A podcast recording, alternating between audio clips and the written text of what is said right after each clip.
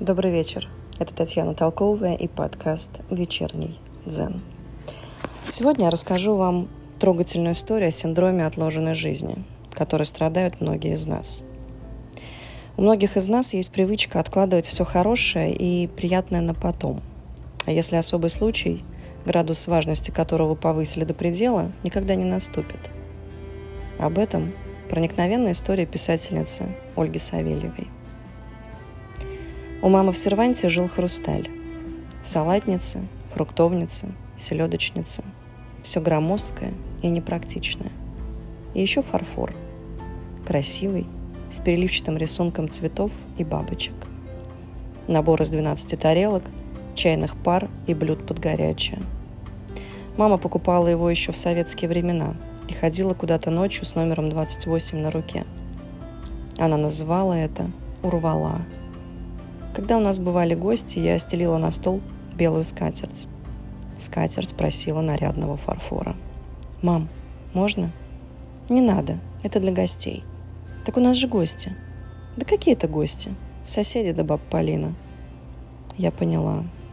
Чтобы фарфор вышел из серванта, надо, чтобы сама английская королева бросила Лондон и заглянула в спальный район Капотни в гости к маме. Раньше так было принято – купить и ждать, когда начнется настоящая жизнь. А та, которая уже сегодня не считается. А что это за жизнь такая? Сплошное преодоление. Мало денег, мало радости, много проблем. Настоящая жизнь начнется потом. Прямо раз и начнется.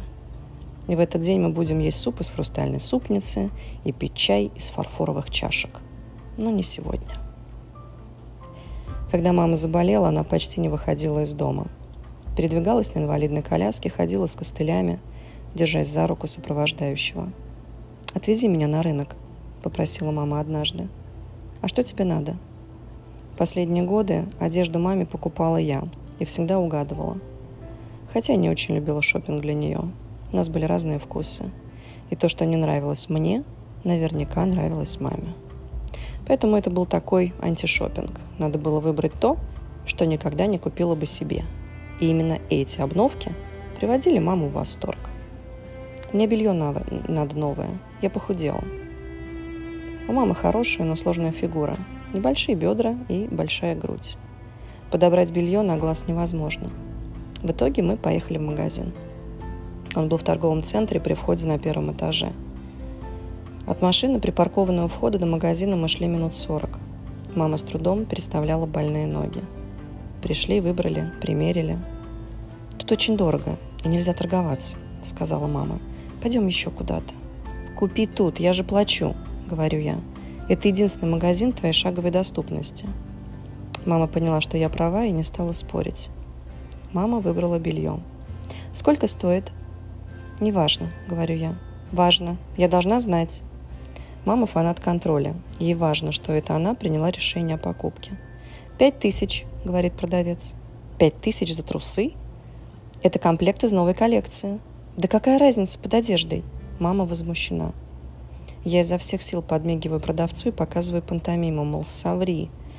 «Ой», — говорит девочка-продавец, глядя на меня, — «я лишний ноль добавила. 500 рублей стоит комплект». «Хм, то-то же. Ему, конечно, 300 рублей красная цена, но мы просто устали. Может, скинете еще пару сотен?» «Мам, это магазин», – вмешиваюсь я. «Тут фиксированные цены, это не черкизон. Я плачу с карты, чтобы мама не видела купюр. Тут же сминаю чек, чтобы лишний ноль не попал ей на глаза. Забираем покупки и идем до машины. Хороший комплект, нарядный. Я специально сказала, что не нравится, чтобы интерес не показывать. А вдруг бы скинули нам пару сотен. Никогда не показывай продавцу, что вещь тебе понравилась, иначе ты на крючке. Хорошо, говорю я. И всегда торгуйся. А вдруг скинут? Хорошо. Я всю жизнь получаю советы, которые неприменимы в моем мире. Я называю их пейджерами. Вроде как они есть, но век мобильных уже и не надо. Однажды маме позвонили в дверь. Она долго-долго шла к двери, но за дверью стоял терпеливый и улыбчивый молодой парень. Он продавал набор ножей – Мама его впустила, не задумываясь. Неходячая пенсионерка впустила в квартиру широкоплечего молодого мужика с ножами. Без комментариев. Парень рассказал маме про сталь, про то, как нож может разрезать носовой платок, подкинутый вверх на лету. «А я без мужика живу, в доме никогда нет наточенных ножей», – пожаловалась мама. Проявила интерес. Хотя сама учила не проявлять. Это было маленькое шоу. В жизни моей мамы было мало шоу. То есть много, но только в телевизоре. А тут наяву. Парень не продавал ножи. Он продавал шоу. Не продал. Парень объявил цену.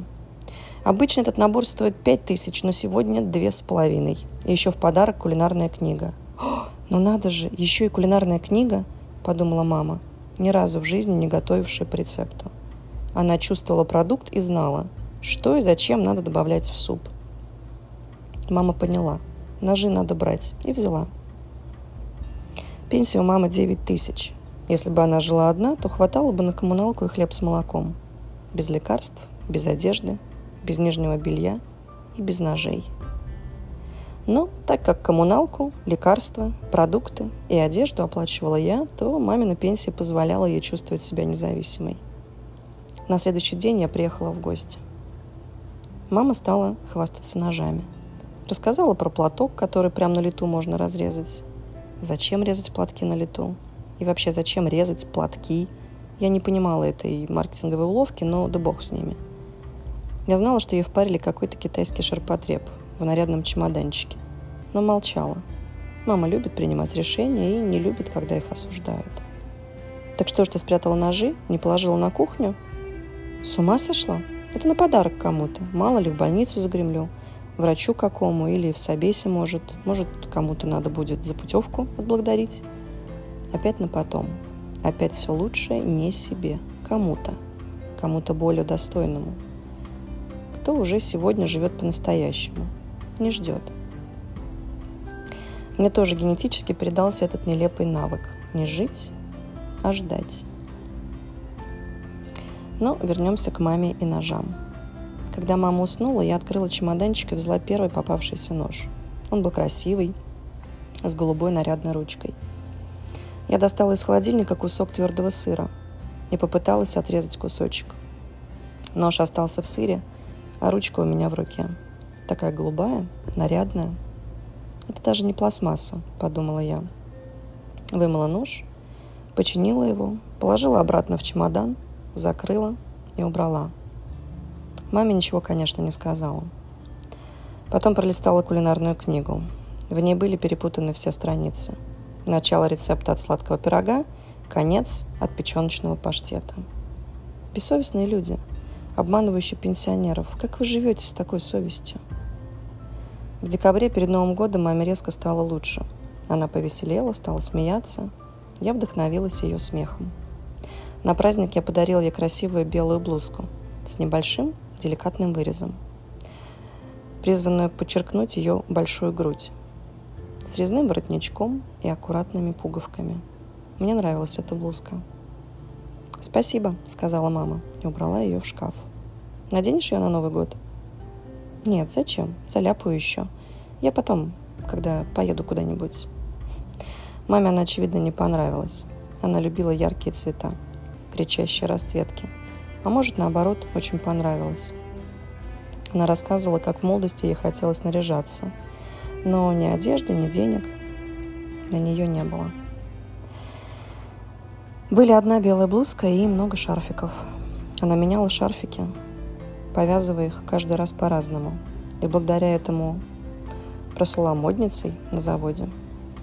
К той новогодней блузке я тоже подарила шарфики – я думала, что подарила маме немного молодости, но она убрала молодость на потом. В принципе, все ее поколение так поступило. Отложила молодость на старость. На потом. Опять потом. Все лучшее, но потом. И даже когда очевидно, что лучше уже в прошлом, все равно потом. Синдром отложенной жизни. Мама умерла внезапно, в начале января. В этот день мы собирались к ней всей семьей. И не успели. Я была оглушена, растеряна. Никак не могла взять себя в руки. То плакала на взрыв, то была спокойна, как танк. Я как бы не успевала осознать, что происходит вокруг. Я поехала в морг за свидетельством о смерти. При нем работало ритуальное агентство. Я безучастно тыкала пальцем в какие-то картинки с гробами, атласными подушечками, венками и прочим. Агент что-то складывал на калькуляторе. «Какой размер у усопшей?» — спросил меня агент. «Пятидесятый, точнее, сверху пятидесятый из-за большой груди, а снизу...» а, Зачем-то подробно стала отвечать я. «Это не важно. Вот такой набор одежды у нас есть для нее. В последний путь. Можно даже 52 взять, чтобы свободно ей было. Тут платье, тапочки, белье. Я поняла, что это мой последний шопинг для мамы. Заплакала. Не нравится? Агент неправильно трактовал мои слезы. Я сидела собранная, спокойно еще минут, минутку назад, а тут истерика. Но, в принципе, она же сверху будет накрыта вот таким атласным покрывалом с вышитой молитвой. Пусть будет, я беру. Я оплатила покупки, которые пригодятся маме в день похорон, и поехала в ее опустевший дом. Надо было найти ее записную книжку и обзвонить друзей, пригласить на похороны и поминки. Я вошла в квартиру и долго молча сидела в ее комнате, слушала тишину. Мне звонил муж, он волновался, но я не могла говорить, прямо ком в горле. Я полезла в сумку за телефоном, чтобы написать ему сообщение, и вдруг совершенно без причин открылась дверь шкафа. Мистика. Я подошла к нему. Там хранилось мамино постельное белье, полотенце, скатерти. Сверху лежал большой пакет с надписью «На смерть». Я открыла его и заглянула внутрь. Там лежал мой подарок. Белая блузка на Новый год, белые тапочки, похожие на чешки и комплект белья. Тот самый за пять тысяч. Я увидела, что на лифчике сохранилась цена. То есть мама все равно узнала, что он стоил так дорого. И отложила его на потом, на лучший день ее настоящей жизни. И вот он, видимо, наступил, ее лучший день. И началась другая жизнь. Дай бог, она настоящая. Сейчас я допишу этот пост, умоюсь от слез и распечатаю дочке принцессу. Пусть она таскает ее за волосы, испачкает платье, потеряет корону, зато она успеет пожить настоящей жизнью уже сегодня. Настоящая жизнь – та, в которой много радости. Только радость не надо ждать. Ее надо создавать самим. Никаких синдромов отложенной жизни у моих детей не будет. Потому что каждый день их настоящей жизни будет лучшим. Давайте вместе этому учиться и жить сегодня. С вами была Татьяна Толковая, и это подкаст «Вечерний цен».